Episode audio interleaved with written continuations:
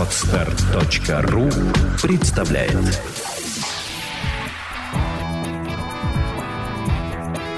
Александра и Андрей Капецки в лучшем психологическом подкасте «Психология, мифы и реальность».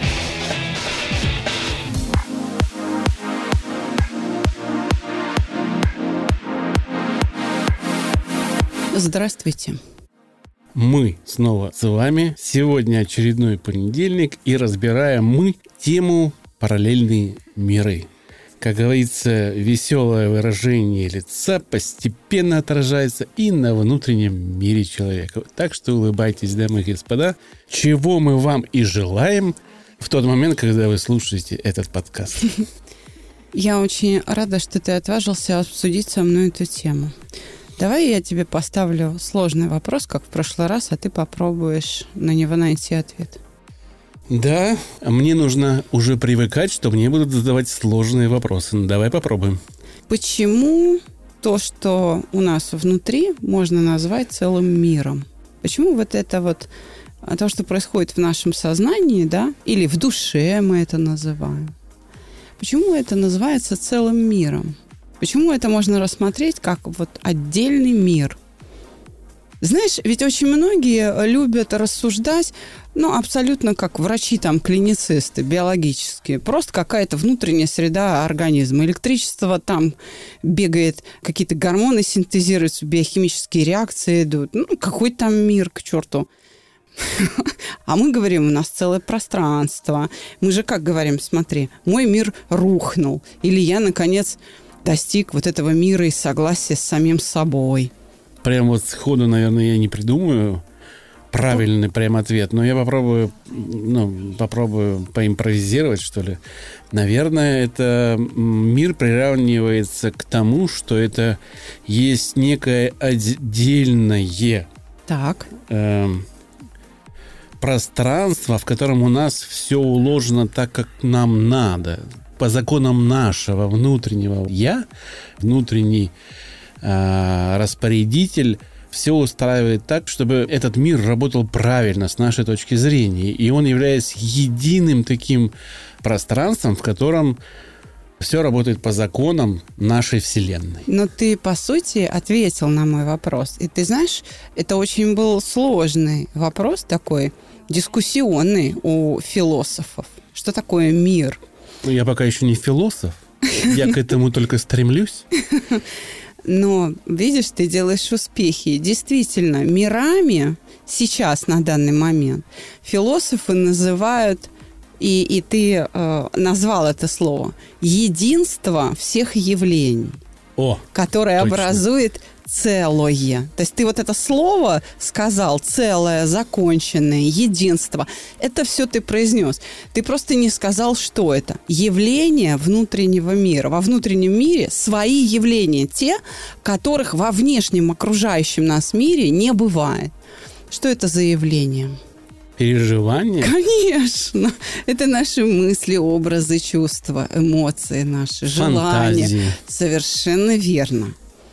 Вот почему я заговорила о параллельных мирах. Мы действительно в них живем. Если на мир, как на философскую категорию, посмотреть так, как это сделал Кант, да, то да, мы живем в параллельных мирах, согласен? Да, согласен. Тут, э, И это причем даже не фантастический фильм от, э, комп... от кинокомпании Marvel. Любимые тобой британские ученые нашли доказательства существования параллельных миров. Этим мирам неоднократно посылали радиосигналы, но им параллельно.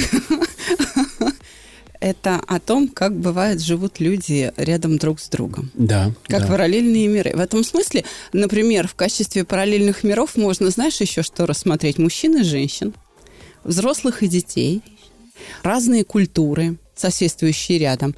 Самый, наверное, яркий пример современных параллельных миров, а, причем одной нации. Какой можешь привести? Это реальная геополитическая ситуация. Это, наверное, Северная и Южная Корея. Совершенно верно. Представляешь, понял, да. один этнос, живущий в совершенно разных мирах. Как этнос, да. Тогда нужно, возможно, как пример хорошо подойдет мир Советского Союза и западный мир, да? Да, вот это противостояние. да, это прям это- такая культовая вещь с точки зрения разбора миров, как живут.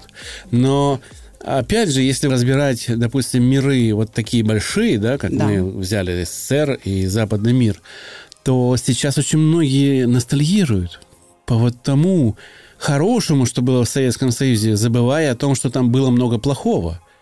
Как вот сознание так работает, что мы помним что-то важное, хорошее, вспоминаем. При этом у нас были зарплаты маленькие, все зажаловались на то, что не могут там без э, профсоюза поехать отдыхать в э, пионерский лагерь или дом отдыха, да? Или там, э, что колбаса была двух видов всего, с, с жирком и без жирка, там докторская, не помню, как она называлась. То есть есть же много плохого, но люди вот вы- выбирают... А в Западе, наоборот, у них вот это величие их мира, оно сделало их раздутыми, как пингвина такого, знаешь, надутого воздухом, что мы во всем правы. Вот мы даже Советский Союз опрокинули, и эта обманчивость ведет к тому, что они извращают человеческие законы, и этот мир становится отвратительным. Избыточность так же вредна, как и недостаточность чего-либо. Но я не соглашусь с тобой, что люди помнят только хорошее. Есть люди, которые не могут ничего хорошего вспомнить. Да. Их внутренний мир, он такой вонючий. Значит, есть богатый внутренний мир, а есть богатая внутренняя война. Вот у них богатая внутренняя война. Да, да. Вот почему люди сейчас иногда даже фанатично ищут этой осознанности, знаешь. Дауншифт именно по этой причине появился как явление, кстати, причем такого мирового масштаба. И там, уходя в дауншифт, люди пытаются что упорядочить? Но они думают, что если переехать в другое место, то их мысли будут течь по-другому. А от себя, как говорится, не убежишь. Так это... влияние, как раз это попытка создать условия для упорядочивания внутреннего мира. За счет, за счет Внешне. внешнего. Конечно. И когда говорят, что внутренний мир как бы существует обособленно, это так и не так одновременно. Ведь внутренний мир формируется под влиянием внешнего. Когда говорят, что да нет, я могу фантазировать и вообще не обращая внимания на эту реальность. Но я этому научился благодаря внешнему миру. Смотри, детки, брошенные с рождения, оставленные в больницах, да, в домах ребенка, не получая необходимую сенсорную нагрузку, не получая необходимых впечатлений, когда малыш лежит и видит только вокруг белые стены, белый потолок, да, одни и те же люди в белых халатах, одна и та же, с одной и той же температурой силиконовая соска, они вырастают умственно отсталыми. Такие дети, они вырастают умственно отсталыми, они не имеют нужных когнитивных способностей и так далее. То есть они очень близки к, в общем-то, к инвалидности, как, как это есть у дебилов, например. Да? Но человек родился такой, если у дебила у него нарушено строение носителя, то есть у него клетки головного мозга, они выглядят по-другому, там морфология другая. И носитель этот биологически не может обеспечить необходимое качество умственных операций. То у ребенка вот такого брошенного, у него формируется умственная отсталость по причине того, что нет нагрузки из внешнего мира, она однообразная. Я правильно понимаю, что это при условии, что его не усыновили, Да, не да, удочерили? да. Ну, То есть он не попал хотя бы в детский дом какой-то, где хоть какая-то забота есть. Я не знаю, как то, куда он может попасть. То есть... э, Есть разные э, люди, разный персонал. Холодный, теплый. Совершенно да. верно. Если нянечки в этих домах ребенка, которые с этими брошенными детьми работают, носят их на руках, общаются с ними, да, то ребенок развивается нормально. А если она относится к нему как к предмету, ну вот э, рассада огородная, которую огородники выращивают, да, перед посадкой у себя на даче зимой, там на балкончике поставили помидоры. Вот если она так относится к этому созданию, к младенцу, то да, он в этом смысле обречен. Потому что, понимаешь, мозг ребенка от нуля до трех лет, от рождения до трех лет, он имеет даже внешний вид не такой, как мы привыкли видеть на картинках в интернете, в учебниках, да, такой весь в извилинах, два полушария, он больше похож на хлопок, такая масса жироподобная, висящая на сосудах, как на паутине, и вокруг жидкость.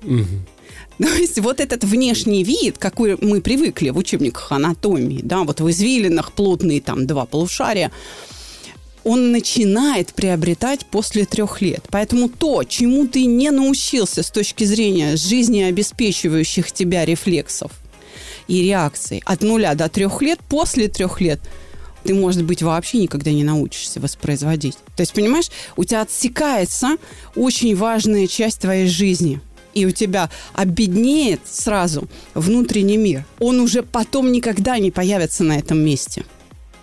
То есть зарождение внутреннего мира идет в утробе матери. По большому счету, да.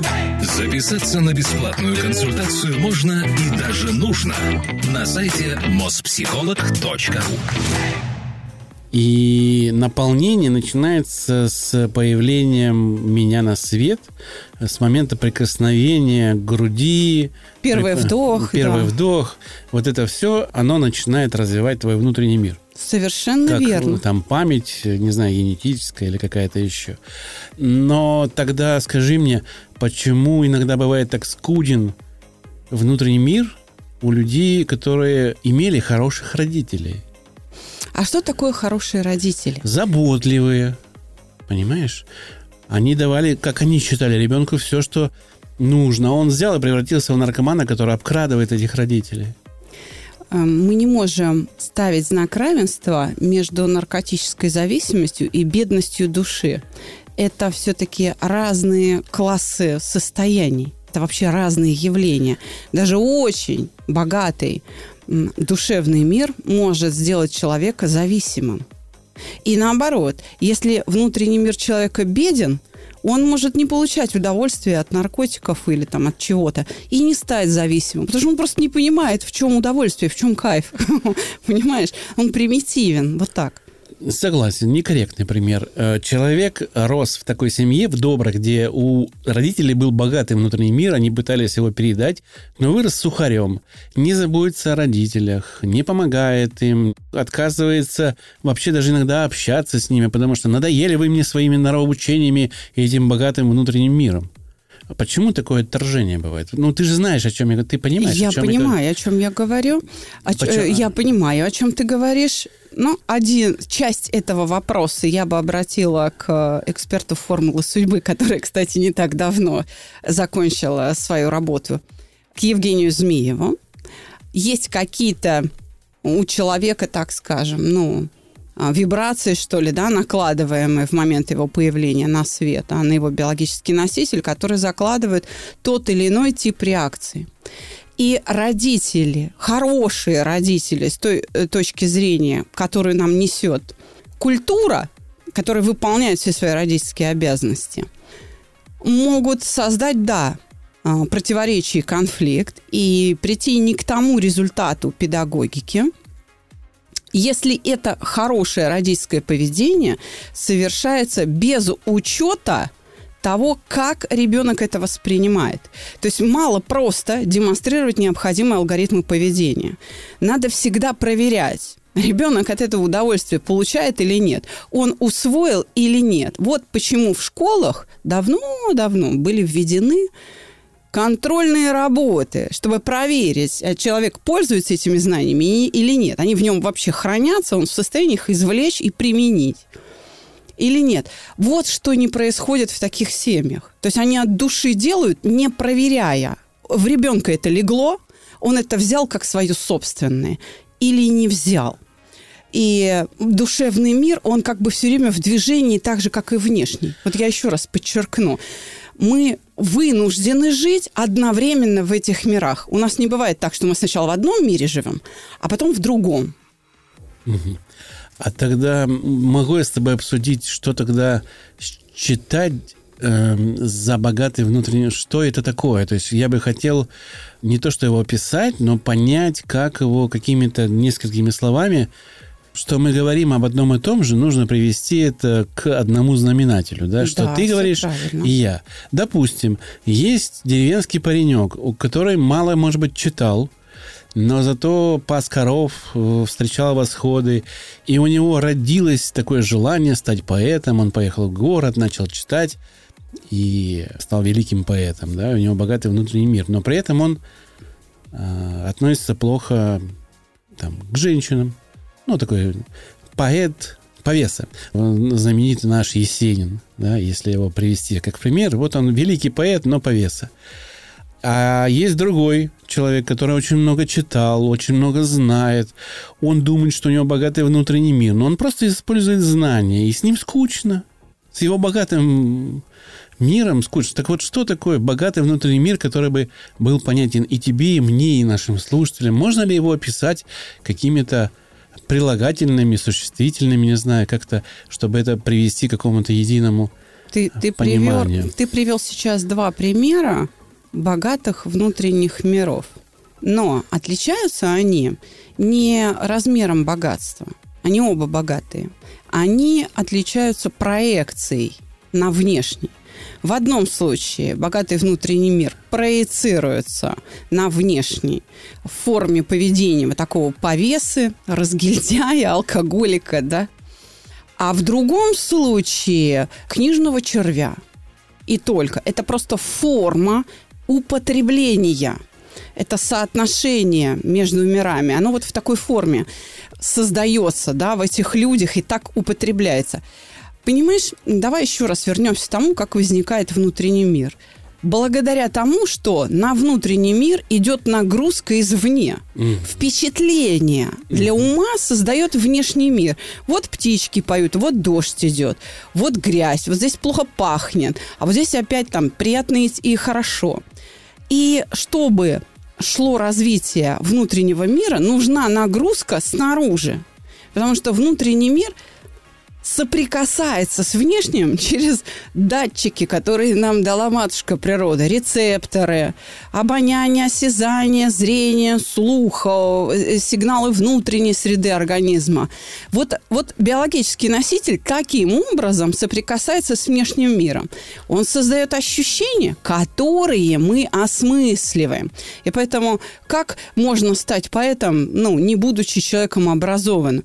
Думать над тем, что ты видишь и что ты чувствуешь.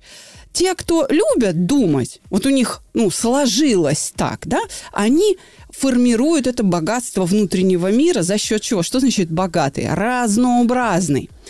А ведь любой мир, внешний или внутренний, он движется и развивается по пути усложнения. Чем сложное от простого отличается? Количеством компонентов. Чем больше компонентов – тем э, сложнее. Поэтому Сначала новорожденное дитя испытывает, сейчас я буду очень грубо говорить, да, так просто для иллюстрации, там очень малую гамму переживаний. Например, голод, сытость, там холод, тепло, ну вот так вот, там бодрствование, сон, все. И потом на базе этих простых ощущений добавляются компоненты ощущения усложняются и начинается развитие. И вот чем больше компонентов, тем разнообразнее внутренний мир, тем он богаче. А вот уже вот этот оттенок богатства сложному внутреннему миру придает смысл. Насколько этот смысл велик или ничтожен? Чем больше в тебе великих смыслов, тем богаче твой внутренний мир. А, из этого я могу сделать два вывода. Ну, с моей точки зрения, два вывода.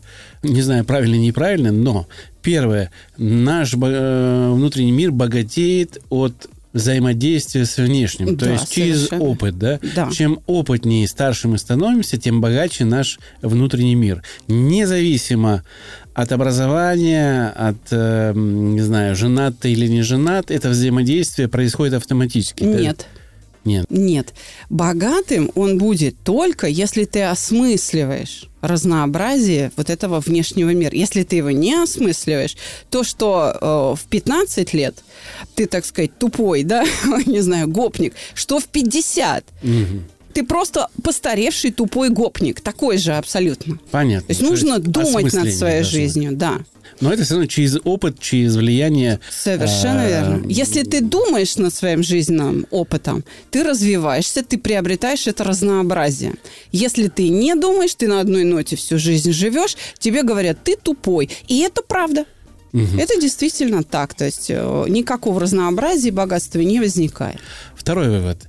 Если я осознаю, что у меня есть внутренний мир, это уже является основанием для того, чтобы говорить, что у меня внутренний мир богатый, потому что я уже это осознаю. А раз я осознаю, то я его уже через опыт. И является ли самодостаточным то, что я считаю, что у меня богатый внутренний мир? Или это нужно пробрасывать как зеркало к другим людям, которые должны подтверждать, что у тебя богатый внутренний мир? Достаточно ли моего знания о том, что у меня есть этот мир, или же нет? Ты... Хитрый вопрос, да? Нет, я поражаюсь тому, как ты ну, опережаешь мою мысль, потому а. что я хотела как бы подвести слушателей к этому, но ты уже сделал эти выводы. Да, действительно. Ты, ты сказал очень важные слова. Отражение. Действительно, внутренний мир – это отражение внешнего. Но весь вопрос в том, оно точное отражение или, как у кривого зеркала, искаженное, да? Вот в зависимости от того, точное или искаженное отражение представляет собой мой внутренний мир по отношению к окружающему миру, да, к, там, к тому, что вокруг меня происходит, я буду счастлив или нет. Mm-hmm. То есть я смогу употреблять это богатство или не смогу вот так. И это тоже будет справедливое сейчас утверждение вот даже фантазия, которая впервые возникнув внутри меня, способность да, к фантазии, к выдумкам, она образуется именно через подражание. Когда кто-то фантазирует, и я, будучи детенышем, э, я же учусь, повторяя за родителями, повторяя за тем, что я вижу, но не только действия, поведение, еще и ход мысли – рассуждения, да, я тоже же их копирую, повторяю. И вот так я учусь фантазировать. Если рядом со мной кто-то фантазирует, я тоже начинаю выдумывать. В этом случае фантазия может внутри моего мира жить уже сама. Она действительно может обособиться, потому что она развилась в некую самостоятельную структуру. Но еще раз подчеркну, она возникает как отражение внешнего. Я ее все равно заимствую, понимаешь? И отражение – это то, что в физиологии было названо рефлекс.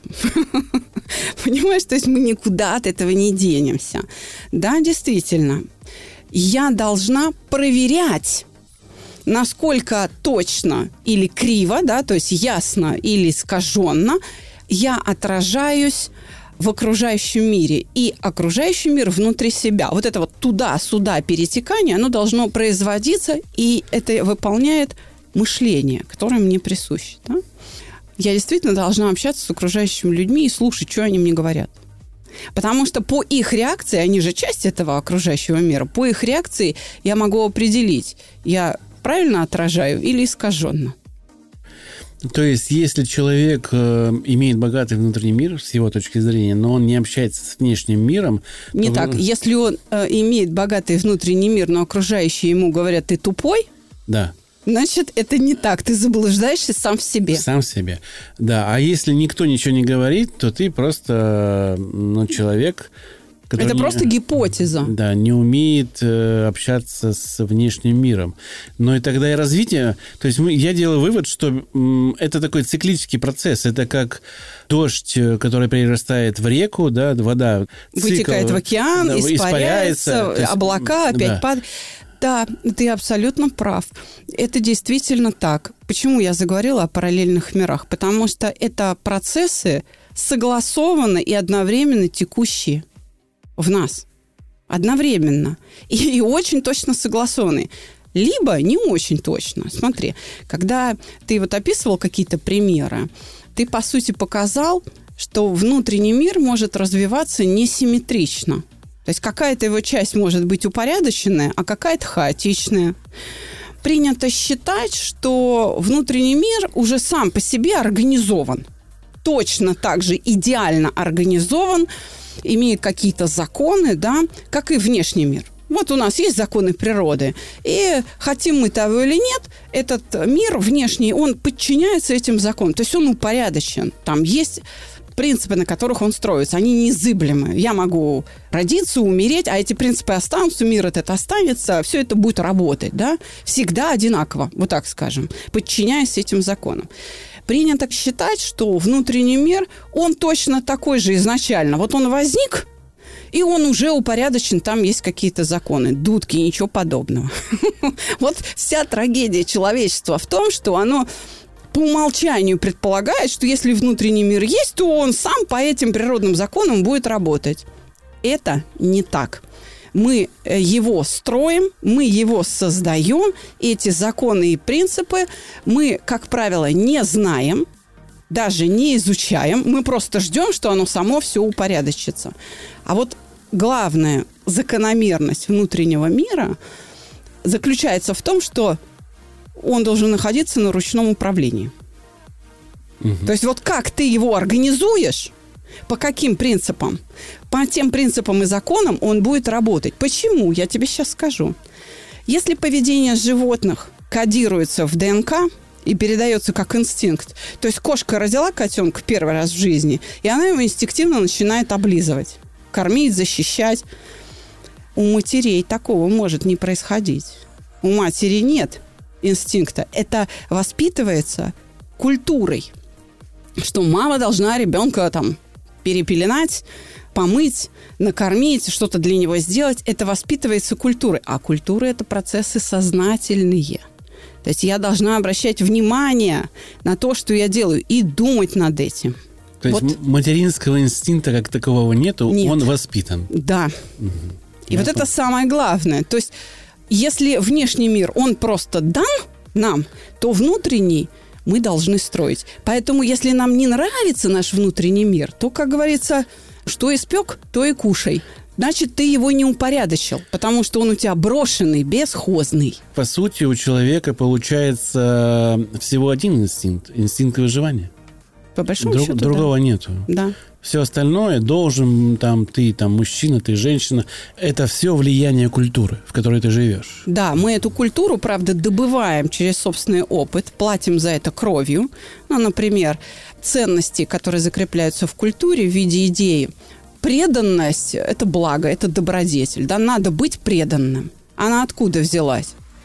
Потому что однажды, или даже не однажды, предателей убивали. Ты меня предал, я тебя лишу жизни. Это повторялось, и люди понимали, это невыгодно, так не выжить. За предательство можно умереть.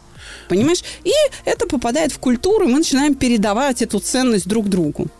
Мне кажется, э, поправь меня, если я буду неправ, что очень хорошим примером внутреннего мира, если пробросить, э, чтобы людям было вот прям понятно, это внутренние миры сообществ, конфессий. Безусловно, конечно. Потому что вот они строятся строго по законам рукотворным и в ручном управлении, как ты говоришь, да? То есть любая конфессия, религиозная или научная школа Профессиональные сообщества, пожалуйста, есть, клуб фотографов. Есть Это внутренний мир, мир в котором да. они действуют по каким-то правилам. Есть внешний, с которым мы, они общаются тоже по неким правилам, да? То есть если перенести это, чтобы было людям понятно, как это работает, то вот на сообществах, на конфессиях это вот прям видно.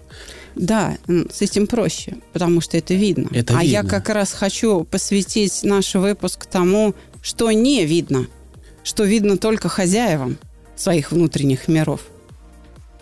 А, ну, чтобы человеку начало быть понятным, что у него происходит, как раз этот пример, на котором можно разобрать, как на схеме, что происходит, и применить к себе, можно построить э, вот Нет, те законы. Нельзя. Нельзя, да? Потому что на, на разных нет, на разных основаниях строятся внешний и внутренний Там мир. содружество, а здесь я один. Нет, просто во внешнем мире одни законы действуют, а во внутреннем другие. И вот, вот это самое важное для понимания. Еще раз тебе подчеркну, что внутренний мир, он складывается так, как мы его складываем он не будет упорядочен изначально, как это сделал Господь Бог с нашей планетой.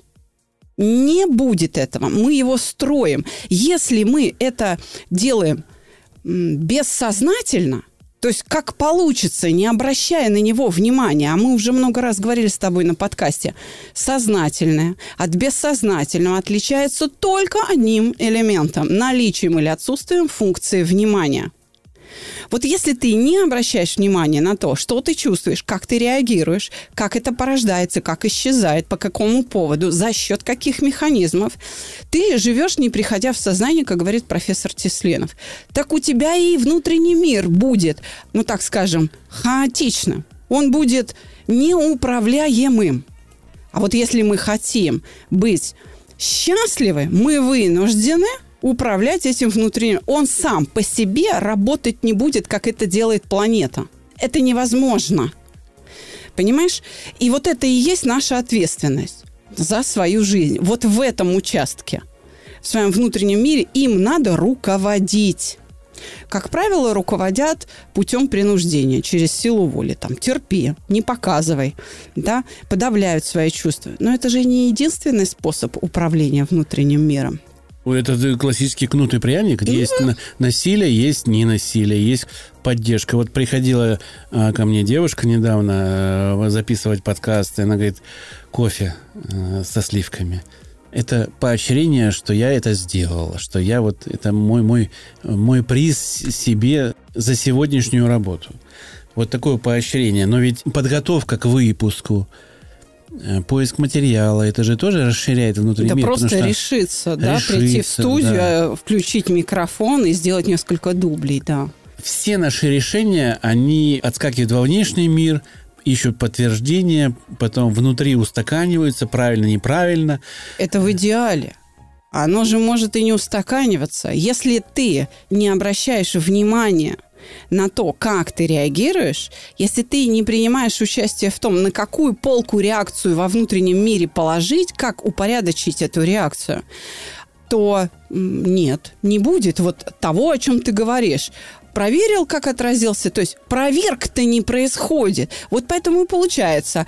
Внешний мир цветочки, птички поют, солнышко светит, а я в депрессии, слезах, жизнь, боль, меня никто не любит, и все и она как бы не имеет смысла. Понимаешь, то есть внешние и внутренние миры в этот момент никак не соотносятся, они не соприкасаются. Либо соприкасаются искаженно, что точнее. То есть получается, что я неадекватно отражаю внутри себя то, что происходит снаружи. И вот эта ответственность, она на мне. Я хочу какую мысль дать? Мы обречены. Мы хотим того или нет, мы обречены думать и размышлять над своей жизнью. Потому что если мы этого не делаем, мы платим очень дорогую цену. Согласен. Очень дорогую да. цену. Нам больно. Понимаешь, если вот у тебя там, не знаю, порез, ожог, травма, ты можешь выпить таблетку обезболивающего, сделать укол обезболивающего, ну, то есть применить какое-то лекарство. Ты можешь зашить эту рану, а если у тебя душа болит, какую таблетку выпить, где та машинка швейная, которая это зашьет, заштопает эту дыру? Где? Как это сделать? Средств-то нет. Ты можешь только подумать над своей жизнью, изменить к ней отношение, сделать какой-то иной вывод. Поэтому мы обречены обращать внимание на то, как мы реагируем. Вот это и есть осознанность. Осознанность – это не сидеть на горе Тяньшань с закрытыми глазами в позе лотоса. Так можно он и сидеть все только простатит. Осознанность, она не этим определяется, а тем, обращаешь ты внимание на то, что ты думаешь, как и по какому поводу, или не обращаешь. Я, наверное, опять попробую визуализировать э, немножко, да. Получается, что мы ядерный реактор внутри. Да. Наши мысли – это ядерное топливо, которое проходит обогащение в, через, во внешнем мире и возвращается к нам в виде вот этих размышлений, и мы этим питаемся, и, и этот ядерный реактор работает. Ты говоришь как... об энергообмене сейчас. Ты а, правильно говоришь. Но я просто через эту схему пытаюсь визуализировать, как это работает, потому что если мы не будем думать над мыслями, которые мы отправили во внешний мир или в голову, во внутренний мир, если мы не осмыслим их, это, то, этого топлива не произойдет. Он будет слабо активированным, что ли, и мы будем тухнуть, тухнуть, затухать, и наш ядерный реактор приведет нас к психологу, к Александре Капецкой, которой можно записаться по номеру. Не-не-не, э, давай скажем так. Начать знакомство с внутренним миром можно у меня на тренинге, который мы проводим регулярно. Мы вот э, летом отдыхали, не собирали группы, а 8 сентября мы возобновляем эти потоки. Это лучшее средство познакомиться с собой, со своим внутренним миром. Он так и называется «Шаг к себе». Это онлайн-программа, которая ну, отточилась уже. Она доведена до блеска так скажем, уже отполированная программа за год э, нашей работы в онлайн-формате. А для наших выпускников мы напоминаем, что в сентябре начинается школа мышления очередная. Уже два потока окончили ее, довольны. Да. Третий поток Третий поток, мы ждем. Пол, да. Полугодичный такой курс, который меняет уже в долгую какие-то вещи, которые вы не смогли полностью изменить на... Я бы даже сказала, знаешь, не, не о долготе, я бы сказала о глубине изменений. О глубине, да, да согласен. Это изменение на другом уровне. Если тренинг «Шаг к себе» – это такое прикосновение, первая попытка освоить. То есть и, ты, просто пришел, ты просто пришел в спортзал и начал заниматься каким-то видом спорта, не знаю, там взял впервые ракетку для пинг-понга, то школа мышления – это уже разряд мастера спорта. Я так думаю, что все-таки шаг к себе – это решение острых задач, остро горящих, потому что люди часто приходят на него да. а, решить прям вот конкретную задачу. И решив ее, начинает изучать дальше, и у них заходит это Они все. просто начинают понимать, что этим инструментом можно, можно достичь да, много да. большего. И а потом переходят, переходят в, в школу мышления. Да. Так вот, ты очень правильно сказал, что да, действительно. Все время осуществляется некий транспорт между мирами, сообщение вот это вот, переправа, да. Да, действительно идет энергообмен. Энергообмен может быть отрицательный, когда я поглощаю энергию, поступающую снаружи, а может быть энергообмен таким положительным, когда я возвращаю в окружающий мир, я не поглощаю, а именно отдаю избыток энергии, то есть больше. И тем самым внешний мир окружающий тоже начинает меняться. Я получила, выплеснула наружу больше энергии, чем я забрала, и вот это уже идущая от меня наружу, да, сила, она меняет этот окружающий мир. Вот по большому счету так задумано, наверное, Господом Богом, Матушкой природой, как хотите это называйте, так должно быть. Но это не значит, что состояние, когда я поглощаю, ненормально, что это плохо. Нет, мне же надо восстанавливаться. Смотри, Андрей, развитие – это растрата. Я ведь могу отдать так, что у меня ничего внутри не останется.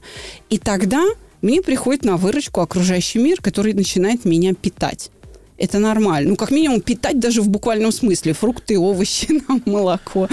А еще, когда мы очень что-то много отдаем, у нас возникает эффект, который называю я лично удовольствие от того, что ты отдаешь. И это удовольствие превращается в ту самую энергию, которая тебя восстанавливает. Не зря же говорят, дарить подарки намного лучше, чем принимать их. Да, это правда. Потому так... что вот эта эмоция, она настолько тебя питает, что ты сделал доброе, хорошее, помог кому-то. А это часто становится для людей как наркотик, они зависимы становятся от этого. Есть люди, которые зависимы от того, что они сделали кому-то плохо.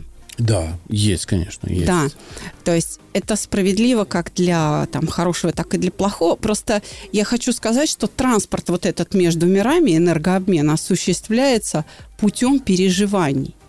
Ведь смотри, если наш внутренний мир состоит из смыслов, из ценностей, которые определяют, что мы будем чувствовать, какие переживания, да, то тогда надо опять вернуться к физиологам, которые пишут.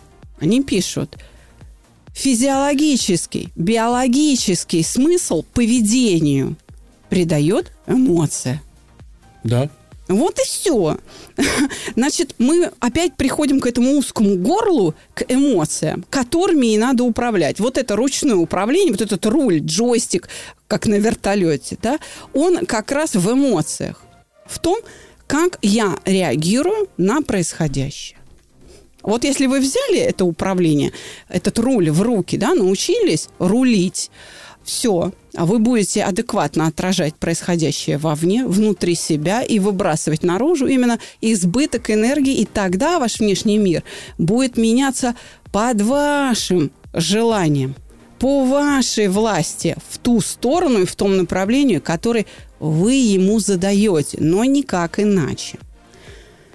Как тебе? Да, отлично. Я в заключение выпуска хочу сказать, что есть люди, которые воспринимает свой внутренний мир примерно так.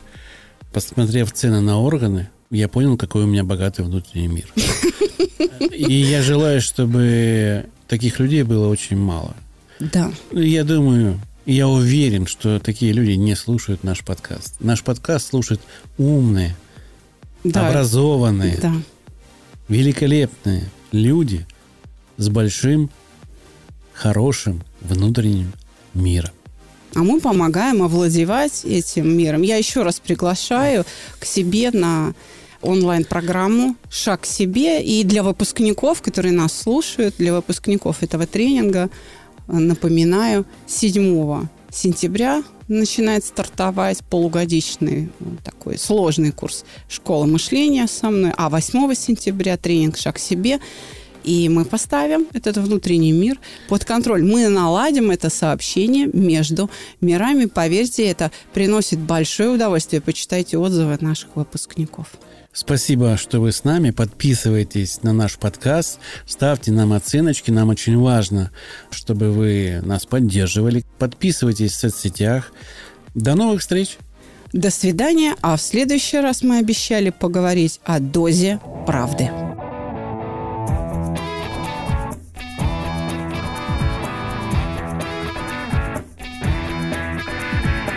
Психология, мифы и реальность. Слушайте каждый понедельник и четверг.